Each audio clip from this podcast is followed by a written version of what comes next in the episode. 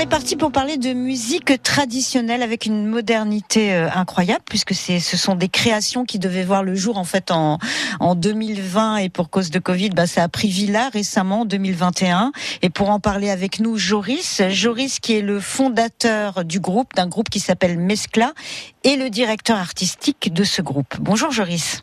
Bonjour. Joris, vous, vous avez décidé de travailler sur un projet hyper intéressant, c'est-à-dire que vous avez euh, des musiciens qui viennent d'univers complètement différents, vous avez des instruments euh, traditionnels comme des instruments plus plus modernes qui composent Mescla et le principe euh, c'est de prendre des textes en fait d'auteurs niçois et de travailler dessus pour créer quelque chose de nouveau, mélange de tradition et de, et de modernité. C'est exactement ça. En fait, mescla, ça veut dire littéralement mélange. Voilà, j'avais eu plusieurs expériences en musique traditionnelle et c'est un, genre qui est très difficile à définir parce qu'il est très large. C'est un peu comme le jazz, le classique. C'est un grand genre de musique. Et moi, je voulais travailler dans ce genre-là, mais notamment autour de la création. Donc, on travaille autour de, de textes d'auteurs euh, comme certains Alain Payon, Serge Doty, qui sont des auteurs du XXe siècle qui sont bien connus, ou des auteurs actuels comme Jean-Luc Gag, euh, à qui on commande des textes spécifiques pour faire de la création musicale euh, à partir de ça. Alors la création musicale, en l'occurrence euh, Mescla, donc a pris vie très très récemment. Vous êtes combien sur scène?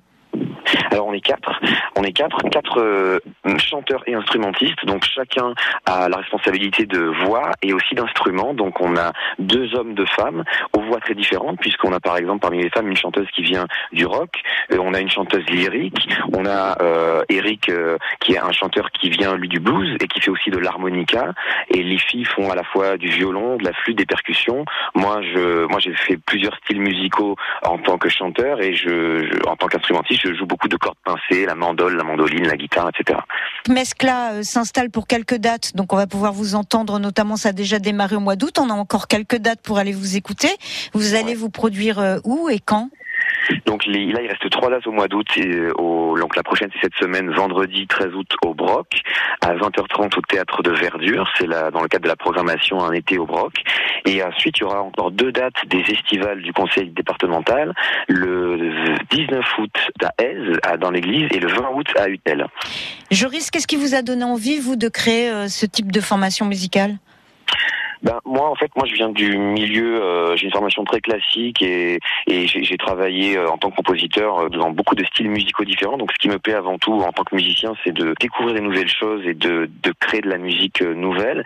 Et en fait, j'ai eu une expérience au sein du Corou de Béra pendant plusieurs années, qui a été une très très belle expérience musicale et qui m'a fait découvrir le milieu de la musique traditionnelle. J'ai rencontré des tas de musiciens passionnants et surtout des façons de travailler musicales totalement nouvelles pour moi, qui sont en rapport avec l'oralité, avec la transmission populaire, et c'est très très très intéressant. Et c'est pour ça que en 2019, j'ai eu envie de créer ce groupe-là. Donc surtout en réunissant des personnalités musicales différentes.